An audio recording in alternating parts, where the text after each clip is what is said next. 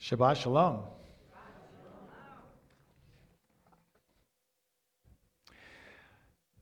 All right, so we rotate in leaders uh, to um, come up and give us the Torah reading. And I think this is probably the most feared of all the Torah readings with all of the names of these stones. Megan, what a great job. Yes.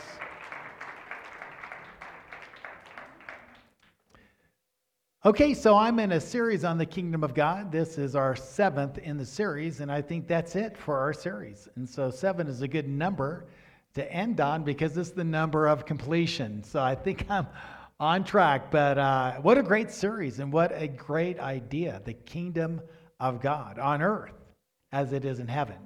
That God's kingdom in heaven is coming to the earth. His will in heaven is coming to the earth. He's coming back to the earth, by the way, right?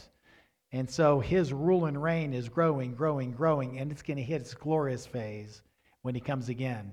And we're going to continue to rule and reign with him over everything and everyone. I'm so excited about that. Think about that for a moment. You know, I think, I think that when we rule and reign with Christ, part of that dimension or part, part of that job description is that we're going to judge the living and the dead. We're going to be sitting on thrones with him. We're going to process billions and billions and billions of people, and we're going to judge their lives. And uh, it's going to be quite the work, and it's going to take quite the time. But that's part of what it means to rule and reign with Christ, right? So I'm excited about that. Hope you are too. So today's title is The Power of the Spoken Word. Thy kingdom come, thy will be done on earth as it is in heaven.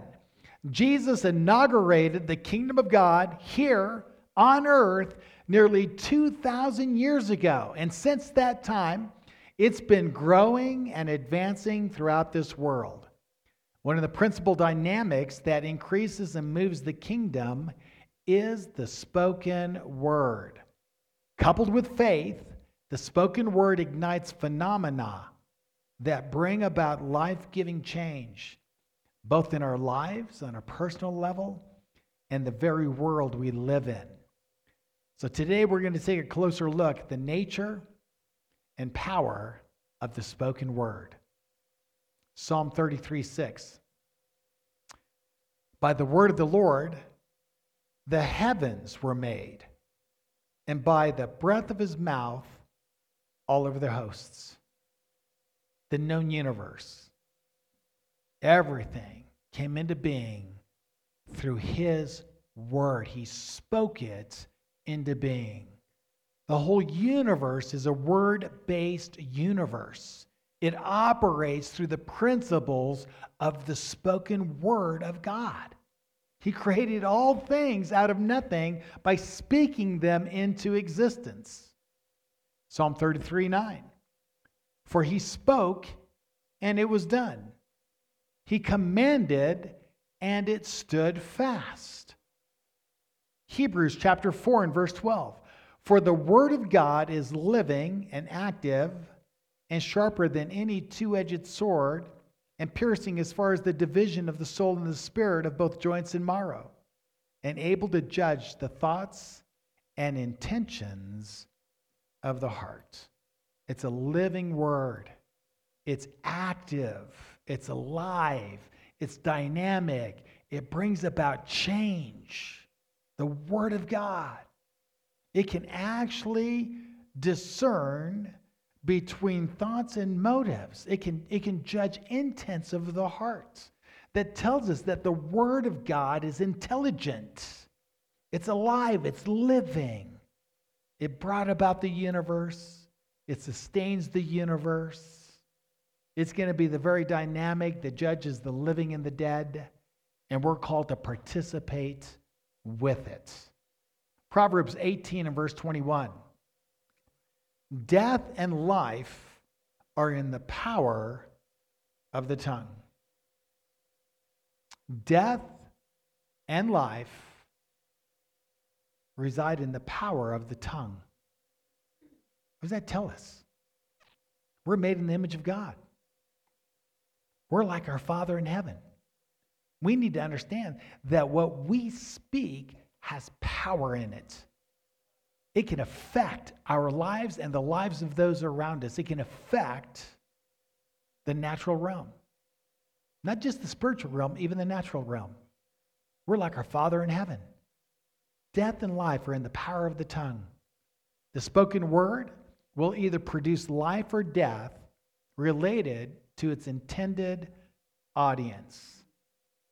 Think about what we say to each other, to ourselves. Now, I know we all talk to ourselves.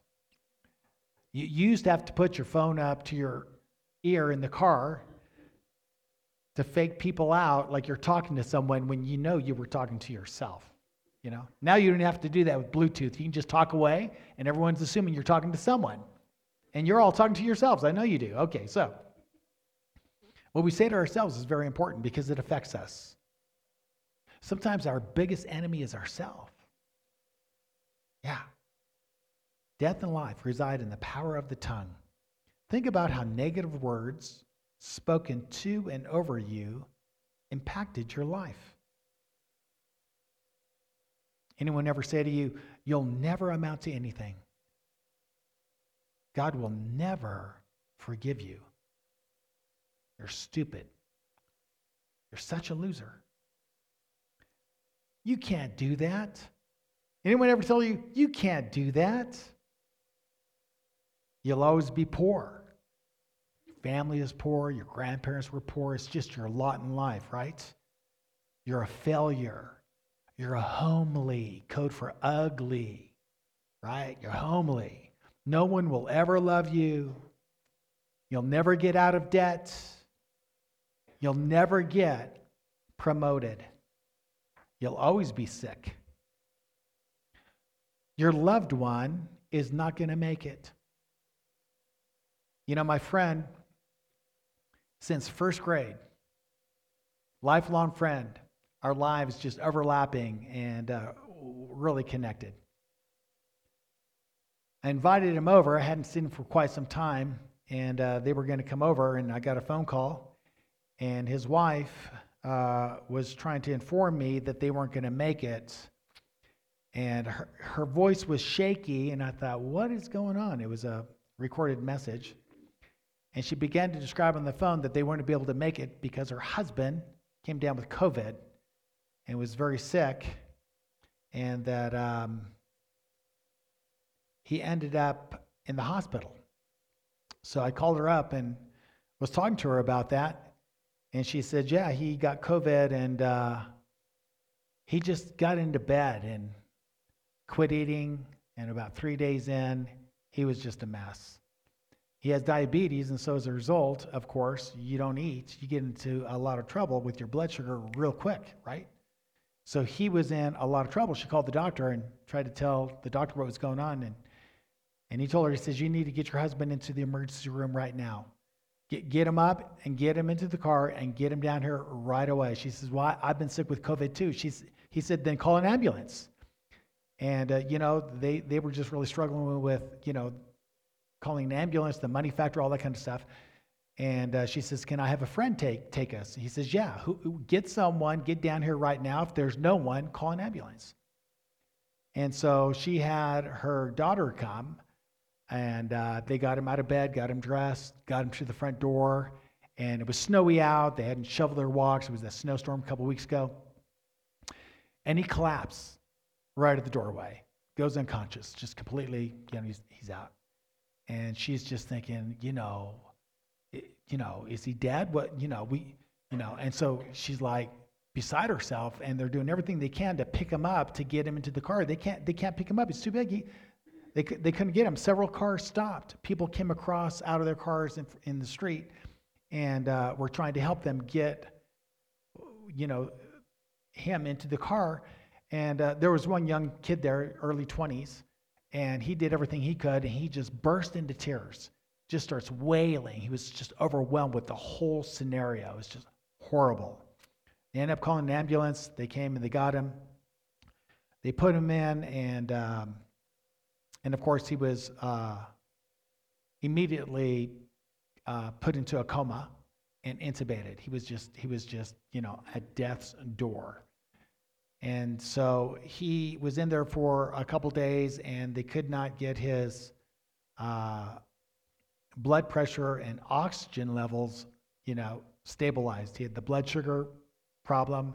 They would correct that. The blood pressure was just whacked. They addressed the blood pressure, and then the blood sugar would go the other way. And then, of course, not enough oxygen, so they had to ventilate him. So uh, it was really, you know, a lot of problems. And uh, they finally came to her and they said, we have to kind of like inform you that we've done everything we could, and he's probably not going to make it. She goes, "What do you mean? You, you, you know?" They said, "Well, you know, even even though he's intubated, you know, his oxygen's so low that he's not responding, and uh, you know, we got this last thing we're going to do. We're going to turn him, we're going to turn him face down to try to take some pressure off his lungs. But this is our final thing. We have nothing else in our arsenal. And they said, you know, he's probably going to pass by, by morning. And we just need to let you know. You need to, to call, you know, whoever you're going to call, and you need to just get ready because, you know, basically it's over. And uh, so one of those calls was, was to me, and she was just weeping and crying, trying to tell me what was going on. And I told her, I said, you know, um, the doctors are fighting for him. They're doing everything they can. What do you think he wants you to do? Give up? I said, You know, we have something the doctors do not have. And the doctors, you know, they're angels of God for us, but they can only work within their discipline. I said, We have something they don't. We have the power of prayer, we have the power of the spoken word. The word of God can bring about change in the natural realm. I said, let's not give up. Let's fight for him. Let's pray for his healing, declare his healing, believe for his healing, proclaim his healing. Let's go to war. Let's get some people praying for him. She goes, You're exactly right. She goes, You're right. She just kind of caught herself and just, you know, she was just really losing her footing and just in so much fear and just giving up. She goes, No, you're exactly right. You're exactly right. I said, Let's just pray right now. We started praying right there on the phone and just praying, God, you hear our prayers, and uh, you're gracious, you're good. We're asking for healing. You say, I can ask anything in your name, Jesus, and you would do that. We're asking. We're asking for him. Save his life, restore him, bring him back. And then we got some other people praying on that. And so uh, by morning, I got another phone call. And uh, she said, uh, He's still with us. And in fact, there's a little bit of an indication that this may be turning around but they're not getting their hopes up. But they just said, you know what? Uh, let's hold on and see what happens. Got a call later on that afternoon, and they said, actually, we're turning him back over. His oxygen is coming up. So they did that. A couple days later, they said, we think he's going to make it. We've talked to the doctor, the staff, the nurses, and everyone thinks he's going to make it. They said, but the problem right now is he's vomiting. And when he vomits because of the medications, when he vomits, he's aspirating. And so we can't, we got to correct that because if we don't, he's going to go right back where he was before. And we're probably going to lose him. So she said, uh, you know, we got a big problem, you know. I said, well, let's address that. Look what God's already done. He was supposed to pass away. I said, let's get specific and ask for that. So we did. We said, God, he's vomiting due to the meds. We need him to quit vomiting. Touch him and, and, and help him so he's no longer nauseated, so he's not vomiting. We ask this in Jesus' name. And Father, we thank you before you even do it. We want to give you thanks and praise that you're going to do that for us. So 24 hours later, I get my next update. They said, he hasn't vomited one time in the last 24 hours. It just stopped on a dime. So they're really impressed. And they said he's at the next, the next level where he needed to be in this process. So they finally came to the point where they needed to get him off the ventilator so he could breathe on his own. And that was going to be a big deal because they did it once and his oxygen levels dropped and they had to intubate him a second time. And so I'm not a doctor, but what they told me was that when you intubate, that's really risky and it can cause a lot of damage. And so if they have to intubate twice, then that just ups all of those risks. And a third time, usually people don't if they do it three times, usually, you know, there's You know, it is it that, that whole risk factor is just leaping, right? So they said, uh, yeah, you know, they had to intubate him again. So they said, we want to bring him back off, but we're concerned that if we do that too early and we have to intubate again, then, you know, we're back where we were before. So I said, well, let's pray about that. So we did. Every time we were given instructions by the doctors concerning the problem, we prayed and asked God specifically to address that problem. God loves specifics, by the way. You can't pray general prayers. General prayers don't work. God's not going to get glory from a general prayer. He's going to get glory when you make it very, very specific so that when it's done, the glory goes to Him. So we did. We prayed for that, and they took him off the vents, and his oxygen stayed up, and they didn't have to do that again. And now he is back. They took the chest tubes out, and his next stop is to another hospital where he's going to be rehabbed for 30 days. They said he's made it he's, he's, he's good to go and he's going to go into rehab now. And I mean, it was amazing. It was amazing, but we saw that through step by step. And we said, we're, you know, we appreciate what the doctors were saying, but that's not the last word. See, God's word is the last word. He has the last say. And I think no matter what it is, no matter who's speaking to you, never let that define you and never let that be the last word. Understand that God who created all things seen and unseen is madly in love with you, and He's asking you to ask Him. Whatever your need is, bring it to Him and trust Him. And He can do it all and does it all. So, think about how positive words spoken to you impacted you in your life. Anyone ever say to you, you know, you're great and you're going to do great things? There's nothing you can't do. You're so smart. You're a winner. You can do anything. You were rich in so many ways. You will be healed. You will be whole. You'll succeed in life. You're uniquely beautiful. Many will love you, and you're going to get to choose the one that you'll love back. You will be debt free in your future. Your promotion is coming. Your sins are forgiven. See, when people speak words that are affirming over you, it changes everything. Just like negative words can impair you for years and years and years, positive, life giving words can free you liberate you, empower you in ways you never dreamed of. My senior year in high school, let me tell you something. Um,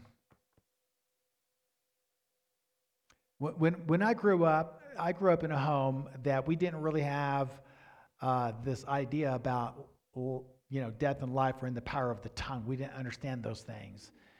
And our, our, our family is, we were like artists, and our Art form was cutting each other down with words, mocking each other, making fun of each other, giving nicknames that were, you know, derogatory in many ways. And uh, we, would, we just did that. We grew up like that. It was devastating.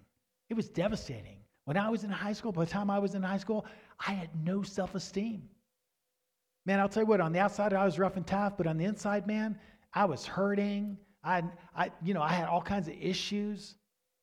Man, I'll tell you what, I, I just, I, in so many ways, you know, I was just like an introvert because of my lack of confidence. And so here I am living in this shell of just all these fears and all these insecurities.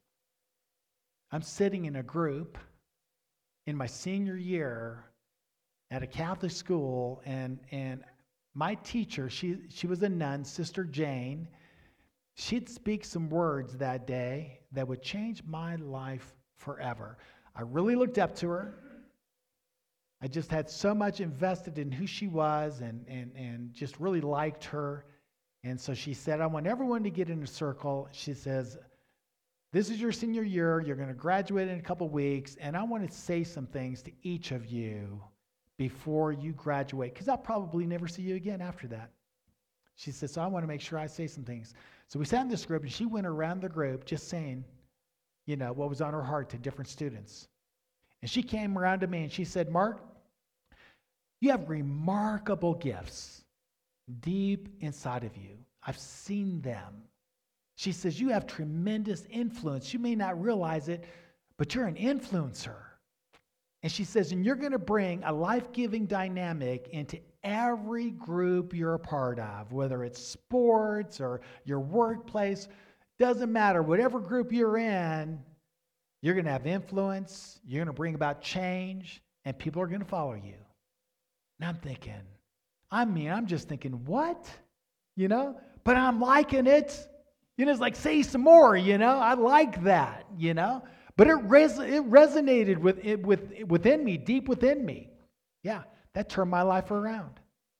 When I started to believe that, because I did, I sensed it was a God thing. When I was in high school, I sensed that was a God thing. That began to do some things in me that turned some things around that I just was shocked with. And before I knew it, I found myself rising up in different groups, kind of leading, being the influencer. People started following me. And I thought, man, all that stuff she said is coming to pass. Yeah, I had no idea that later on in life I'd be leading a community, you know, that I'd be speaking every week. I was so afraid to speak. I wouldn't speak in groups at all. Maybe one on one. Put me in a group and mum's the word, right? Had all these insecurities. Now I can't shut up. You can't give me a group big enough. I'm serious.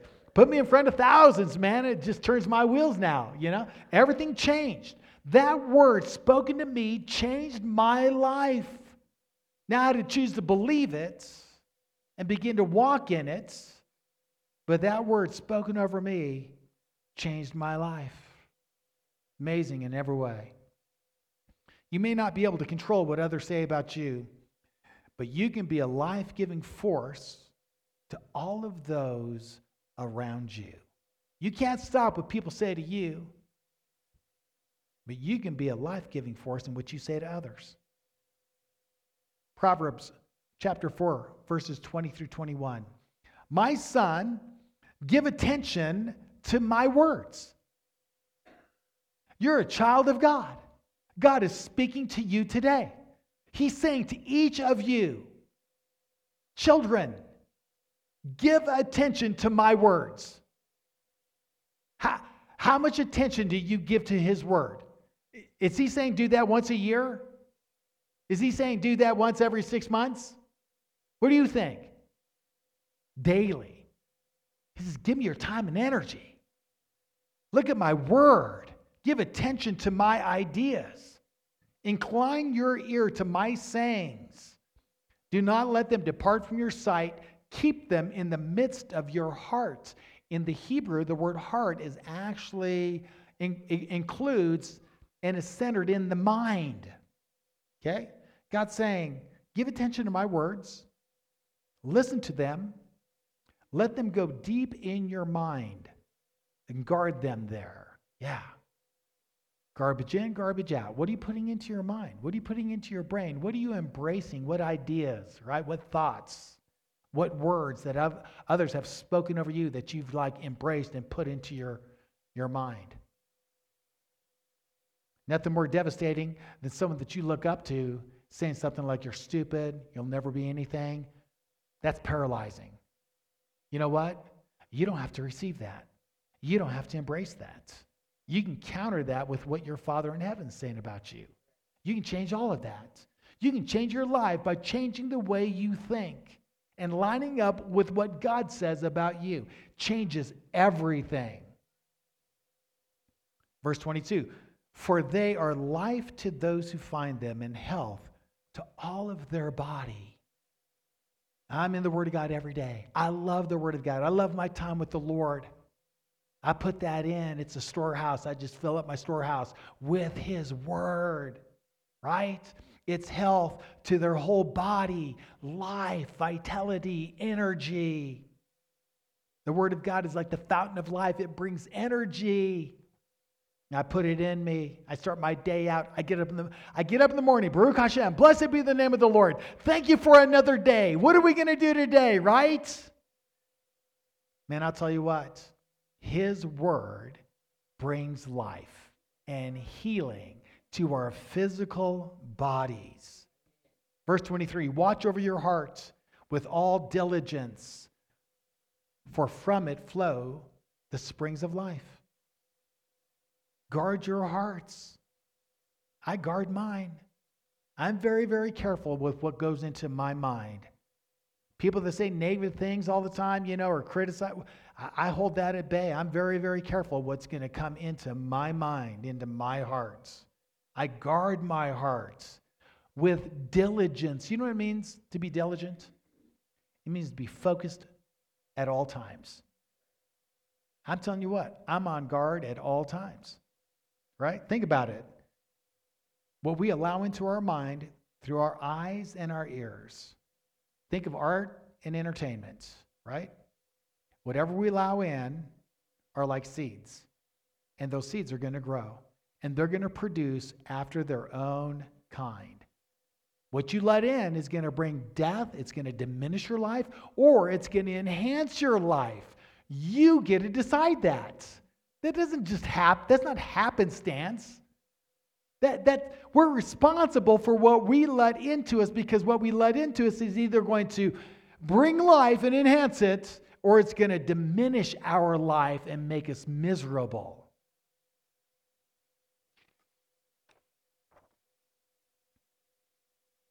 Matthew 12, 33 through 37. Either make the tree good and its fruit good, or make the tree bad and its fruit bad. For the tree is known by its fruits. You brood of vipers, how can you, being evil, speak what is good? For the mouth speaks out of that which fills the heart. What you're saying is coming out of stuff you put inside of you. It arises out of your storehouse. What you put in influences you, shapes you, and then you simply begin to act all that out as things happen to you in your life. Verse 35 The good man brings out of his good treasure what is good, and the evil man brings out of his evil treasure what is evil. Big question, right? What are you depositing in your treasure chest? What are you putting into your mind? Because it's that that you've put into you that you're going to draw out of in life. It's either going to be death or life, right? What do you watch on TV? I mean, the average amount of time we spend watching TV, I think, is like 30 hours a week. That's a lot of time. That's a lot of data entries, right? Whole lot of stuff going in. Movies, books, music. What kind of music do we listen to, right? This, this is not about, whoa, you're listening to bad music. Shame on you. No, it's not about shame. It's about what are you putting in? Because if you're putting stuff in that produces death, that diminishes your life, that's what I'm getting at. Let's not diminish our lives. Let's enhance our lives, right? TVs, movies, books, what are we putting in? See, if we spend time with God daily in His Word, we're putting good stuff in. We're orienting ourselves. We're changing the way we look at the world we live in, the way we treat one another. All of that's good stuff. Reading great books. There's a lot of good TV programs. There's a lot of good movies. There's a lot of good music you can listen to. Man, I listen to so much music. I love music. It's my favorite art. And I just like, I can't sing, I can't play anything, but I know good music. And I listen to a lot every day. I listen to I listen to hours of music daily. Average over the week, hour it comes out to hours daily. I love it. All of that goes in me. It's shaping me. It's helping me. It's producing seed after its own kind and I listen to a lot of great godly music. And I do listen to secular music too, because like there's no decade like the 70s, and there's some really good music. Bobby D, Bob Dylan, man, I'm telling you. But there's a lot of bad stuff too, right? There's a lot of filth, a lot of negativity, a lot of violence out there. I mean, think about think about the games that kids play today on their videos, right? So violent. Just just just, you know, just games where you're just killing things and people. How, do, how does that shape the psyche of our kids when they're growing up? How do they view one another? You know? What does that look at like when they finally act all that out? Careful what you put in. Because what you put in is going to come out someday. And it's either going to be good or it's going to be evil. He goes on to say, But I tell you that every careless word that people speak, they shall give an accounting for it in the day of judgment. Every careless word. Why? Because even though it's a careless word, it's a powerful word. So be careful what you say. We should be careful what we say, especially when it comes in the form of, of, of cynicism or criticism towards each other. Man, it can just it can just really bring destruction in people's lives. We're beat up enough in this world. We don't need people around us taking shots, our own brothers and sisters taking shots. Man, we need to build each other up. In Acts chapter 1, it talks about your sons and daughters shall prophesy. Let me just read that. Acts chapter 1 and verse 17. It shall be in the last days, God says, that I will pour forth of my spirit on all mankind, and your sons and your daughters shall prophesy. To prophesy means to speak or proclaim and declare God's word by the inspiration of the Holy Spirit. It brings us back to this idea of the power of words. God says, My sons and daughter, they're going to speak forth my word. They're going to prophesy because that's how I created all things. That's how I sustain all things. That's how I transform all things by the power of my word. And they're going to be like me, their Father in heaven. And they're going to do the same thing with their words. The power of the spoken word. It produces the very dynamics of signs and wonders. You need to know God's word in order to know his will, in order to prophesy effectively. Now, I was talking about this earlier. We all talk to ourselves. You ever say to yourself, that was stupid? Have you ever said to yourself, you're stupid? You ever said to yourself, you're unattractive? You'll never find a mate. You'll never get promoted. Look at you. I mean, we do that all the time. Our own hearts condemn us. And it's worse when we line up our lips with that. Do you know you can speak to yourself and transform your soul? We need to learn to speak God's will, His word, His purposes, and promises over our lives. We're not called to embrace our circumstances as unchangeable, right? We're not to agree with the mountains in our path, that they're not movable, right? We need to line up with what God's saying. We need to live by the Word of God, not by what we see. And this is where it gets fun. Because lining up with Him and speaking His Word is the very basis for signs and wonders. And we all love those. We all love to see the mountains in our lives get removed. Who doesn't like that, right? That only happens when we're lined up with God, when we're speaking His word over our lives. Let me give some examples. A lot of people really struggle in the area of forgiveness. And I'm talking about forgiving themselves. A lot of people can extend mercy and grace to one another, but when it comes to themselves, for whatever reason, they just can't do that, or they don't do that very well. You know what? That needs to change.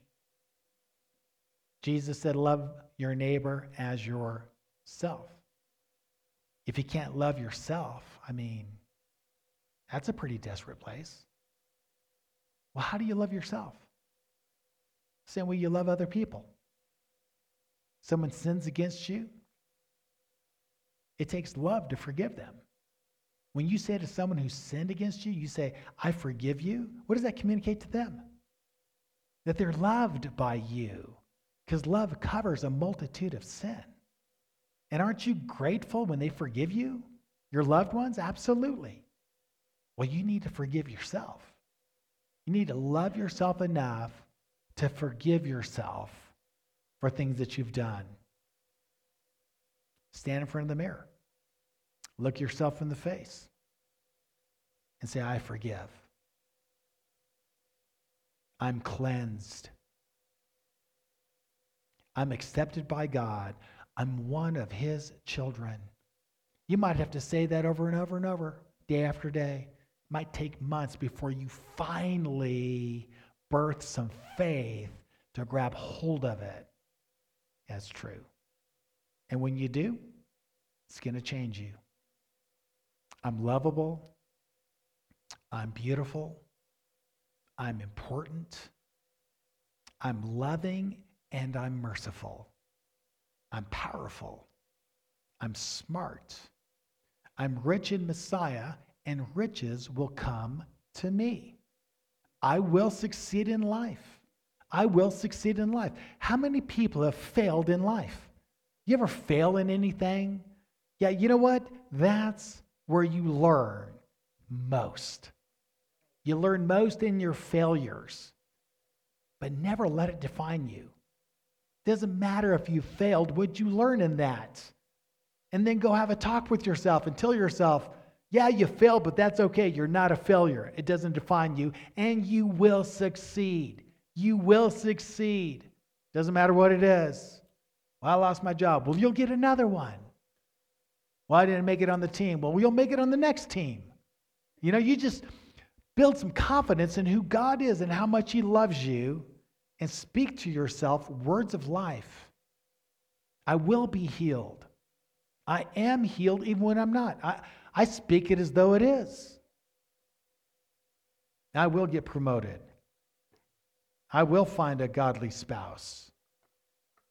I will have children and will teach them about God and his ways. Whatever it is that you need, you line it up with the will of God and you speak it and you believe it and you get ready because it's going to come to you. It's going to come to you. Nothing can stop the will of God for your life. Nothing. Nothing can stop that.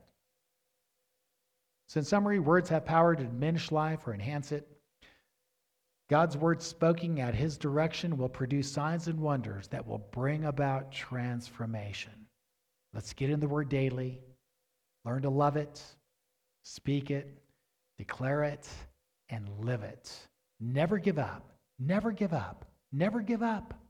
Your victory, your breakthrough is right around the corner. Don't give up. Hang in there. His word will never fail you. So, in conclusion, turn with me to 1 Corinthians chapter 10. Paul says this Now, these things happened as examples for us. He's talking about the days of Moses and all that happened to Israel as they came out of Egypt, went to the Mount Sinai, and they went into the, the uh, wilderness. He says, concerning those stories, those things happened as examples for us. Who's the us? The audience in his day. It's actually Paul's way of saying all of these things happened as an example for every generation so that every generation can learn from the mistakes of their ancestors so that they don't make the same mistakes and suffer similar consequences. Yeah, one of the biggest motivators in life is avoiding pain. We all like to avoid pain. So we do whatever we can to avoid pain. I'm like that. I grew up in a family of five. My dad was a military uh, man and saw a year and a half of live combat in Korea every day on the front lines for a year and a half. Saw a lot of killing, a lot of bloodshed, a lot of violence. And he came home and he ran the home like he was still in the military. Wow. So, uh, and, and back in the day, you could actually spank your kids. Man, I'll tell you what, I was all about avoiding pain. No matter what happened in our household, I had like a little black book, you know. My little brother's getting a beating, I'm writing down there. Okay, don't do this because that's going to result in that, you know. And I'm learning from my older siblings and I'm straightening up and walking the straight and narrow because I didn't want to get the whoopings.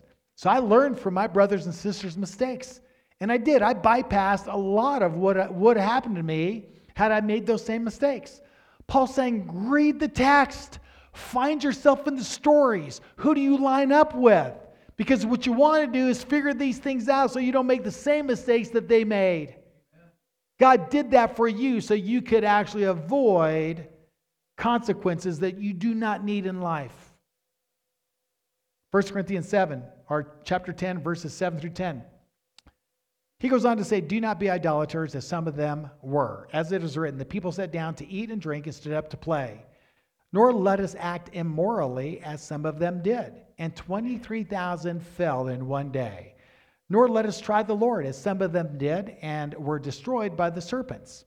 Nor grumble, as some of them did, and were destroyed by the destroyer. Verse 11. Now, these things happened to them as an example. This is the second time he says this. These things happened to them as an example, and they were written for our instruction, upon whom the ends of the ages have come. They were written for our instruction. Say after me, they were written for me, for my instruction. I will learn from them and I will apply the principles learned. Amen. Joshua says this. So, God, God's speaking to Joshua. I want you to understand that what's written here is for you. So, you put yourself in Joshua's shoes. You receive this word because it's written for you. Quit saying, oh, that's for Joshua or that's for the Jews. No, this is the living word of God written for all of his children, Jewish and non Jewish. When I read the text, I put myself in the text. I let the text speak to me. It informs me, it teaches me, and then I live it out. Here it is the word of the Lord to you. Only be strong and very courageous. Most of us live lives of fear. We're worried about this or that, and then we make decisions based on fear. Free yourself. Understand who you are in the Messiah, that all of heaven standing behind you. You're made in the image of your, of your Father. Through the spoken word, you can create signs and wonders. You can change the world you're living in. Only be courageous be careful to do according to all of the Torah, God's instructions for living, according to all the Torah which Moses, my servant, commanded you. Do not turn from it to the right or to the left, so that you may have success wherever you go. This book of the Torah shall not depart from your mouth. You shall meditate on it day and night, so that you may be careful to do according to all that is written in it. For then you will make your way prosperous then you will have success. Have I not commanded you? Be strong and courageous. Do not tremble or be dismayed, for the Lord your God is with you wherever you go. Who's with you? The one who created all things seen and unseen. The one who has limitless power, authority, and glory. He's with you wherever you go. You're never alone. You know, my favorite thing I want to say to people in situations where they're really um, up to no good and trying to hurt me or hold me back, I always want to say to them, Do you know who I am? I, I, I usually don't do that, but I'm, I'm thinking, I really want to say, Do you know who I am? I am a child of the living God who created all things seen and unseen. And I'm learning how all that works. back off. Leave me alone. Love me for your own safety. No, for your own good, right?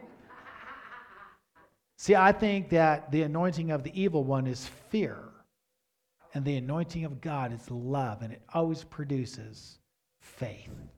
And that faith gives us, uh, gives us a courage to face all of our giants. Okay.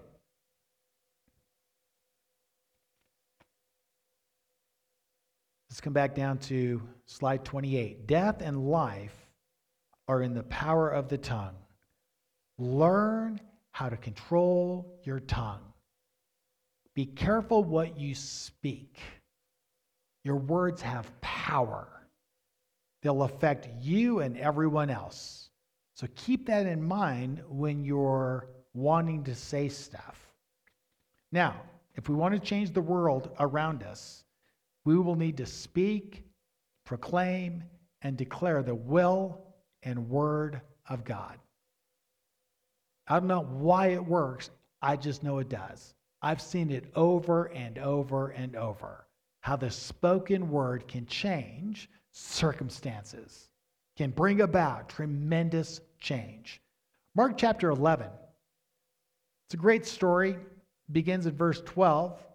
Jesus has been taking his disciples to Jerusalem, and then at nightfall, they all come back to Bethany, right outside of Jerusalem, and they spend the night at Bethany. And then in the morning, they get back up and go to Jerusalem. Then in the evening, they come back to Bethany. So we're jumping in the middle of one of these trips. Says, On the next day, when they had left Bethany, he became hungry, Jesus, seeing at a distance a fig tree in leaf. And he went to see if perhaps he would find anything on it. And when he came to it, he found nothing but leaves, for it was not the season for figs. Verse 14.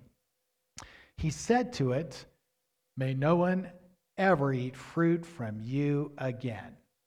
And his disciples were listening. Now, there's some odd things in the passage right away that stand out. How come Jesus is talking to a plant? Right? What's up with that? I mean, typically plants don't have cognitive abilities to receive communication. So, why is he speaking to the fig tree? And his disciples are listening. What does that tell us? He's actually trying to teach them something. Obviously, he's speaking because they're listening. This is for them, not the fig tree. He wants to teach them something about the spoken word. So he speaks to the tree, May no one ever eat fruit from you again.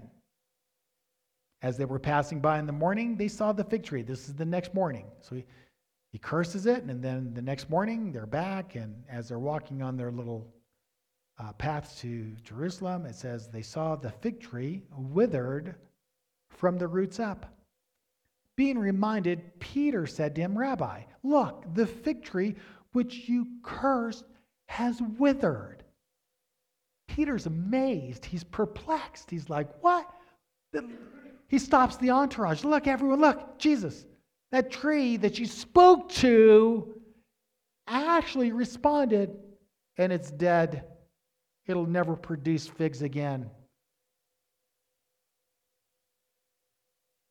And Jesus answered, verse 22, saying to them, the disciples, have faith in God.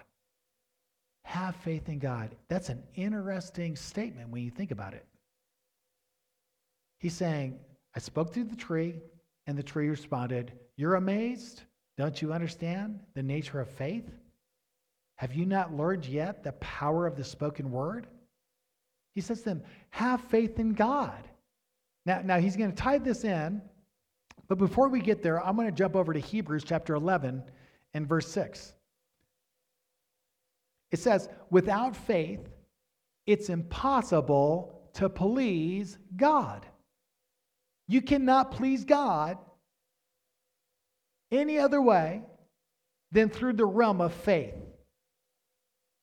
You're not going to please God by complaining about your circumstances. You're not going to please God or win his favor by mumbling and grumbling about your circumstances. You're not going to move the heart of God by telling him how big your giant is and how you can't get beyond him. God doesn't respond to that. God responds to faith. God responds to faith. And without faith, it's impossible to please him, for he who comes to God must believe that he is and that he's a rewarder of those who seek him. When you come to God, don't come with your complaints. I mean, it's okay, you know, to say, here's my circumstances. But you got to move beyond that to the realm of faith. He already knows your circumstances anyway, right? He already knows that. When we come to Him, God's saying, Hey, I want you to come to me believing I can do anything. You need to come with the understanding I can do it all. There's nothing I can't do. Come to me believing that, and also come to me with the realization that I'm going to reward you for coming to me. You know, our concept of God's got to change. I saw a meme the other day. It said, I messed up. God's going to kill me. And then below it, it said, I messed up. I'm calling my father. Yeah. What a difference, huh? God is for you. He's not against you. You come to Him. Whatever your needs are, whatever your problems, whatever your mistakes, whatever your, your failures are, you come to God believing that He's going to help you, that He's going to reward you, that He loves you, He's for you. And you can come with any challenge in your life, any mess up, whatever it is, He's your Father. And He can make it happen for you. He can change everything for you. So Jesus says, have faith in God. Back to verse 20 or 23, yeah. Truly I say to you, whoever says to this mountain, be taken up and cast into the sea, and doesn't doubt in his heart, but believes that what he says is going to happen, it will be granted him. It's probably talking about the Mount of Olives, which is right there between Bethany and Jerusalem. He's saying, You think that's a big thing with the fig tree? You could actually move that mountain. Have faith in God. God can do it all. God, God, God who made all things out of nothing can do anything. There's nothing that limits God. Your job is to have faith and then to speak to your mountain. It says, whoever says to this mountain, you got to speak it. Get beyond that silent prayer closet you got and get up and go to your giant and speak to your giant. Speak to the mountain that's holding you back. Speak to that circumstance like he spoke to the tree, right? Speak the word to your giants, to your mountains. Tell them to get up and get out of the way. You're a child of God. And don't doubt in your heart for one moment that God isn't going to help you overcome your Goliath or move your mountain. He's a rewarder for those who seek him. Jesus says, Ask anything in my name, and I will do it, that the Father may be glorified. Don't doubt, says, but believe that what you say is going to happen. What you speak is going to happen, and it will be granted you. Verse 24 Therefore I say to you, all things for which you pray and ask, believe that you have received them, and they will be granted to you. You know, so when I'm praying for whatever my need is, I speak to my circumstances. I'll speak over and over and over. At a given point, though, I move beyond that. I begin to, I begin to thank God for the answer that has not yet come. I thank Him as if I already have it. This is part of the confidence of faith is getting to a place where you realize God's going to do it. It's just a matter of timing. And now I'm thanking Him for it, and I'm ready to go. I'm not worried about the giant. I'm not worried about the mountain. I'm just living for God every day because I know that's going to be moved. It's just a matter of timing. We've seen that over and over. You know, I don't pray if I don't have faith. If I can't believe that God's going to give me what I'm asking for, I don't ask Him. It's a waste of time. It says right here, you got to believe you're going to receive. That's why you got to be in the Word to understand who the Father is and what His will is, so that you can pray in alignment with that with great confidence. And then God will move on your behalf. So, what's your mountain? What is your mountain in your life? What's your giant? What is your Goliath? Cancer? Poverty?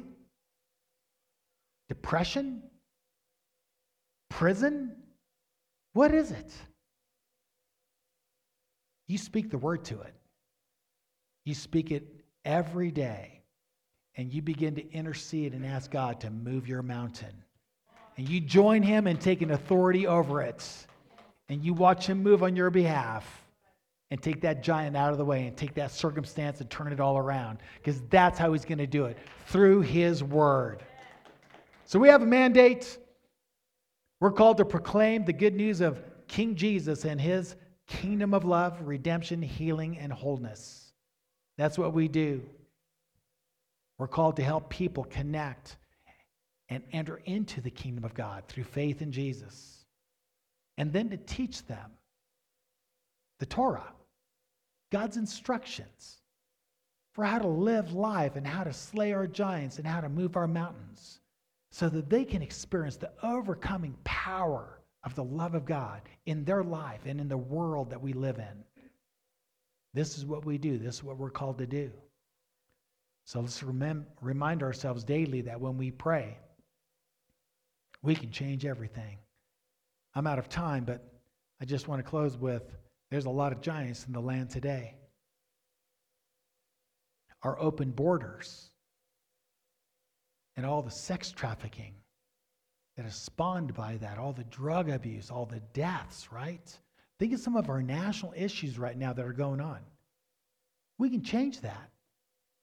We have the keys to change not only our personal lives, our neighborhoods, our cities, we can change the nation.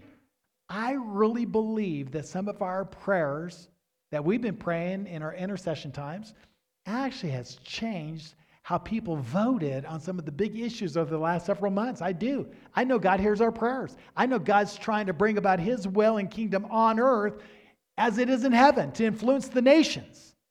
People, I'm telling you right now, be in God's word daily, know who you are, your authority, and your power.